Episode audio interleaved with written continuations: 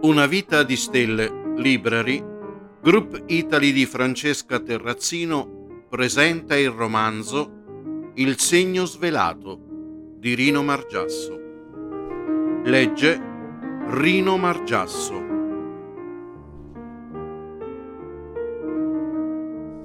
Inizio del nono capitolo. Un'amica in aiuto.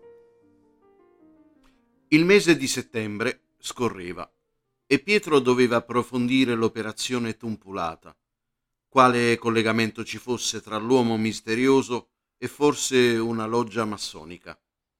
Nel suo viaggio cosmico aveva visto Copenaghen, guardò sul quadro della stanza i fogliettini che aveva scritto, quelli che si riferivano alla massoneria, anello del museo, i tre cavalli visti nel tatuaggio. Le simbologie nell'ambiente massonico le aveva acquisite anni addietro, ma ora doveva fare un'analisi dettagliata sulla Danimarca. Partendo dall'insediamento delle prime logge del 1743, capì che c'erano state influenze e contaminazioni rituali anche con l'Inghilterra. Perdendosi tra una pagina ed un libro e l'altro, ricercando con il computer, il mare magnum sull'argomento era un oceano. Da simboli come il Katawiki, un cerchio con un triangolo al centro, che aveva al suo interno una corona luminosa, a quello che riproducevano una stella di Davide incastonata nel mondo. I simboli non finivano mai e non trovò attinenza con quello che cercava. Giunse alla conclusione che doveva essere un simbolo usato per una nuova istituzione massonica. Agli occhi di Pietro quello che era evidente era la convergenza tra i principi massonici e quelli cattolici e dall'unicità e sovranità di Dio quale unico creatore e giudice.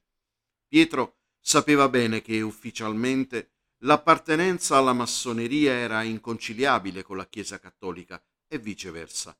Un cattolico ne entrava a far parte ed operava in una loggia massonica e incorreva nella scomunica e nella interdizione. Dalla lettera apostolica di Papa Clemente XII del 1738, in Eminenti Apostolatus, il cattolico che appartenesse a qualunque titolo ad un'associazione massonica ne subiva le conseguenze e la condanna. Canone 2335 del codice del 1917, per poi passare ed essere abrogata il 27 novembre del 1983 con l'entrata in vigore del nuovo codice di diritto canonico approvato da Papa Giovanni Paolo II. L'iscrizione a tali associazioni rimane proibita e che i fedeli ad esse appartenenti sono in stato di peccato grave, per cui viene concessa la pena medicinale della scomunica mentre siano ancora in tali associazioni. Per Pietro doveva essere una loggia di moderna istituzione si ricordò che Barbara era andata a Copenaghen per visitare un nuovo paese dell'Europa. Approfittando di amici che aveva conosciuto nei suoi viaggi internazionali, amici che lavoravano tra i ministeri ed organismi internazionali della Danimarca. Tentò la strada di chiedere a Barbara un aiuto. La telefonata che provò a farle non andò a buon fine L'utenza risultava non raggiungibile ed allora le fece una mail dove, per sua conoscenza ed informazione, voleva sapere l'elenco delle logge massoniche depositate presso la Danimarca. Intanto, proseguendo con le ricerche sull'argomento massoneria, frugando nella storia delle logge inglesi, nascenti dal 1717, nei secoli a seguire Ce ne furono tante con i nomi più disparati. Ne trovò una che aveva il nome di Horse Knot Nodo del cavallo ed aveva come simbolo un solo cavallo annodato come quello del tatuaggio. Non gli restava altro che seguire come un segugio quella pista. Questa loggia nacque nel 1820 e vide il suo scioglimento nel 1851. Ne fecero parte politici, intellettuali, giuristi e giornalisti, oltre ed anche appartenenti alla Chiesa cattolica e protestante. La sua particolarità fu che il gran maestro della loggia era un ex appartenente alla Chiesa protestante, che per le sue idee contrarie al mondo cattolico ed in seguito a quelle protestanti, decise di staccarsi completamente e con tutti i suoi contatti consolidati in tutti i rami della società inglese, costituì la loggia del nodo del cavallo. Il potere acquisito nel tempo, gli interessi tra affari leciti e quelli fuori ogni regola giuridica internazionale, fecero implodere la loggia fino allo scioglimento. I vertici della loggia furono arrestati per reati più disparati, gli altri componenti si allontanarono e fecero perdere le loro tracce. Pietro da questa ricerca maturò altre domande che associò a quelle esistenti. Quella del sigillo ricalcava la loggia del 1820 in Inghilterra. Chi ne faceva parte e la governava oggi? Quanti la governavano se per deduzione allora il cavallo annodato era uno ed il tatuaggio ne richiamava tre? Intanto mise al corrente Fox di tutto quello che aveva ricavato dalle sue indagini.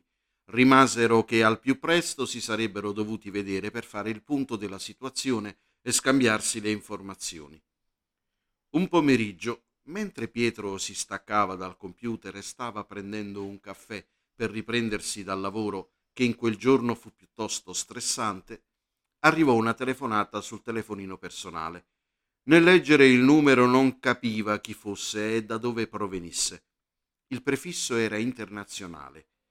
32240 56788.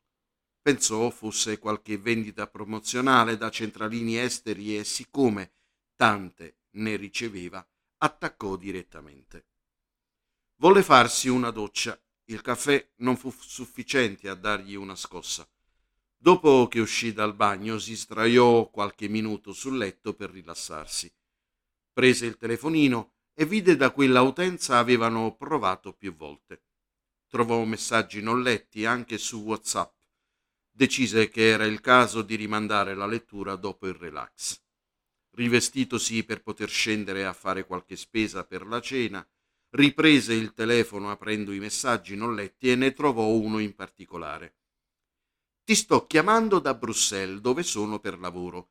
Cerca di farti trovare al telefono e rispondimi. Ti sto chiamando per quelle informazioni che mi hai chiesto. Saluti, Barbara. L'espressione di Pietro fu immediata e ad alta voce. Cazzarola, e ora quando mi richiama? Controllò i volumi della suoneria ed altri, pur di essere pronto alla risposta. Rimase l'unica domanda quando avrebbe richiamato. Scese per provvedere alla sua cena. Al ritorno, come sempre accade, tutto il tempo pensò alla telefonata di Barbara e quando non ci pensò più per impiattare la cena, il telefono squillò. Finalmente ci sei! È più facile parlare con il presidente della comunità europea che con te. Barbara, ciao, scusami, ma non avevo capito chi fosse. Visto il prefisso ed il numero strano, pensavo fossero i soliti disturbatori per le vendite. Come stai? Sono a Bruxelles per lavoro, ma sono riuscita a trovare il tempo per contattare dei miei amici in Danimarca per quelle informazioni che mi hai chiesto. Poi qui al congresso c'è una delegazione in rappresentanza della Danimarca e quindi con la tua proverbiale immediatezza sì, ho preso due piccioni con una fava. Visto che parliamo della Danimarca, diciamo che hai preso due piccioni con una brioche danese, altro che fava. Raccolsero tutti i dati ed informazioni possibili da passare a Barbara, che inviò a Pietro. Ti chiedo che i dati che ti invio li tieni riservati e distruggi ogni possibile traccia, chiaro? Pietro, mi togli una curiosità. Perché queste informazioni? Appena ritorni a Roma te le spiego da vicino. Comunque puoi stare tranquilla che nessuno verrà a sapere nulla della provenienza, stanne certa. Raccolse i dati e li archiviò in una memoria esterna che aveva nel suo studio, dove aveva un archivio di tutto ciò che faceva per i servizi. Cancellò le tracce e si riservò di esaminare tutto il materiale l'indomani con più calma.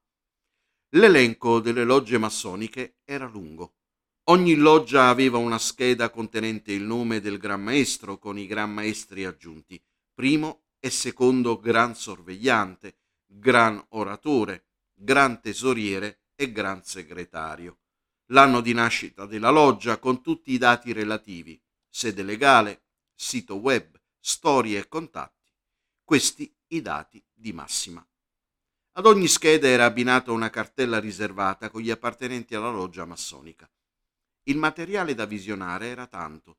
Nella mail Barbara lasciò un appunto, restava in attesa di altre notizie da parte dei suoi amici, dato che nell'elenco mancavano alcune logge nate da poco tempo. Dopo qualche giorno, mentre Pietro si era staccato da poco dal computer, suonò il citofono. Pietro, Ciao, sono Barbara, posso salire un momento? Pietro la fece salire, era da poco rientrata a Roma. Volle passare da Pietro per salutarlo e portargli altri dati riguardanti le logge. Allora, si può sapere cosa stai combinando e perché di queste informazioni? Premetto, è solo una cosa mia. Nessuno saprà mai nulla di questi dati nende saccio, nende vidi e nende dico parola d'onore. Non ho nessuna intenzione di comprometterti. Un mio carissimo amico sta scrivendo un romanzo e siccome gli è venuto in mente di metterci anche le logge massoniche in Danimarca, mi ha chiesto un aiuto. La storia del suo libro si svolge in quel paese e vuole scriverlo in modo convincente e credibile. Allora, ho pensato che avrei potuto aiutarlo ed ho chiesto il materiale a te. Questo è il motivo. Comunque sia, cambierò tutti i dati sensibili riconducibili alla realtà. Puoi stare tranquilla.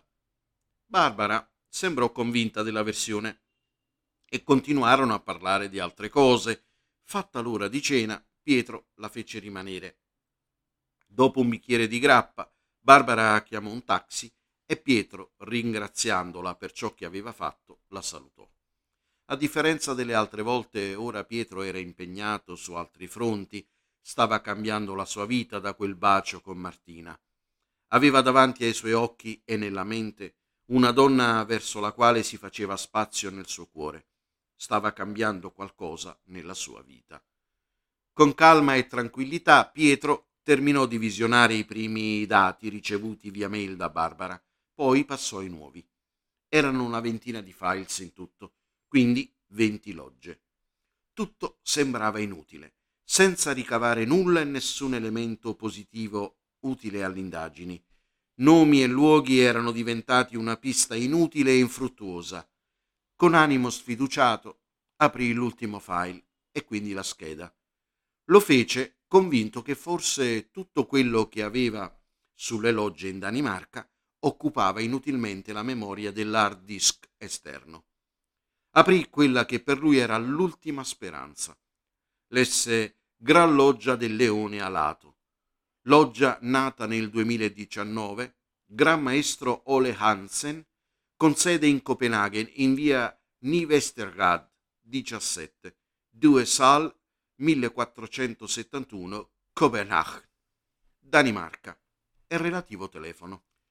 L'unica cosa che saltò agli occhi di Pietro, che ormai si era fatto una cultura delle logge massoniche danesi, non aveva gli altri nomi tra sorveglianti, tesorieri e maestri aggiunti. Il motivo di un elenco vuoto degli appartenenti alla loggia era che avrebbero fornito i dati alle istituzioni locali dopo le elezioni del nuovo organico che si sarebbero tenute di lì a poco. Questo fece nascere dei dubbi a Pietro. Dal 2019 non avevano dichiarato nulla. Lo stemma della Gran Loggia del Leone Alato era un leone con ali aperte, con una spada tenuta con la destra ed un vassoio con sopra un ottagono tenuto a sinistra. Anche con quest'ultima loggia aveva fatto un buco nell'acqua. Non rimase altro da fare se non rimettersi in contatto con Fox e scambiarsi le informazioni. Come sempre, usò il canale dedicato per fissare un appuntamento che tennero a casa di Pietro il giorno dopo di pomeriggio.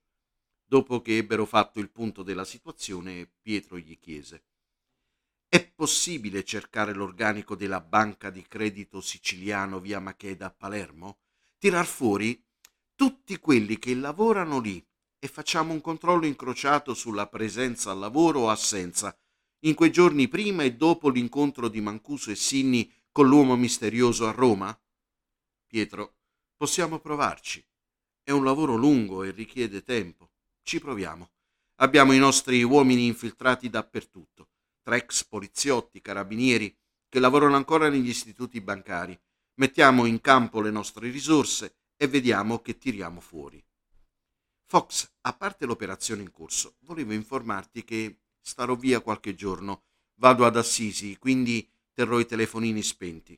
Ho bisogno di qualche giorno per rilassarmi. Vai in ritiro ascetico da solo o... Pietro rispose con una pacca sulla spalla ed un sorriso che esprimeva la sua felicità. Fox capì che qualcosa bolliva in pentola. Strano che andasse lì. Solitamente il suo rifugio peccatorum era la Sicilia o la Campania, ma non volle insistere nelle domande. Sorridendo anche lui e come vecchi amici, si strinsero in un forte abbraccio. I preparativi per il weekend della terra di San Francesco, sia per Pietro che Martina, erano intensi. Cosa portare, maglioncini o golfini, vestiti casual o impegnativi. Il meteo per quei giorni era favorevole o richiedeva cappotti, ombrelli, impermeabili. Pietro mise le valigie sul letto, scegliendo e scartando gli abiti. L'unica cosa certa erano mutande, calzini e magliette della salute, con relative lamette e profumo. Martina, pur facendo lo stesso da casa sua, era indecisa sui colori e sulle valigie, se portare tanto o il necessario. Di certo, se li avessero visti in uno schermo diviso a metà, facevano a gara ad essere indecisi, facevano tutto ed il contrario di tutto. Sembrava un formicaio in fibrillazione. Era arrivata la scossa della loro vita, tutto all'improvviso, come si dice, un fulmine a ciel sereno, però stavolta era il preludio ad una bella tempesta. Una volta tanto e dopo tanto tempo qualcosa tutto per loro. Quasi spiegabilmente si sentivano vivi e stravolti tanto che le amiche di Martina avevano notato uno sguardo acceso nei suoi occhi ed un sorriso stampato sul viso. Il barista sotto casa di Pietro gli aveva detto Sorpie, stanotte avete dormito, ve siete svegliato col sorriso. La vita per tutti e due stava cambiando. C'erano tutti i presupposti che per entrambi si potessero aprire le porte della felicità. Potevano incominciare a sognare ed avere obiettivi e progetti diversi da quelli che si erano prefissati. Assisi è la città della pace. Per loro sarebbe diventata meta e punto di partenza della loro tranquillità, del loro cammino, insieme. Pur restando con i piedi a terra, la loro mente era al settimo cielo. L'unica paura che avevano in comune era che quello potesse essere solo un sogno. Fine del nono capitolo.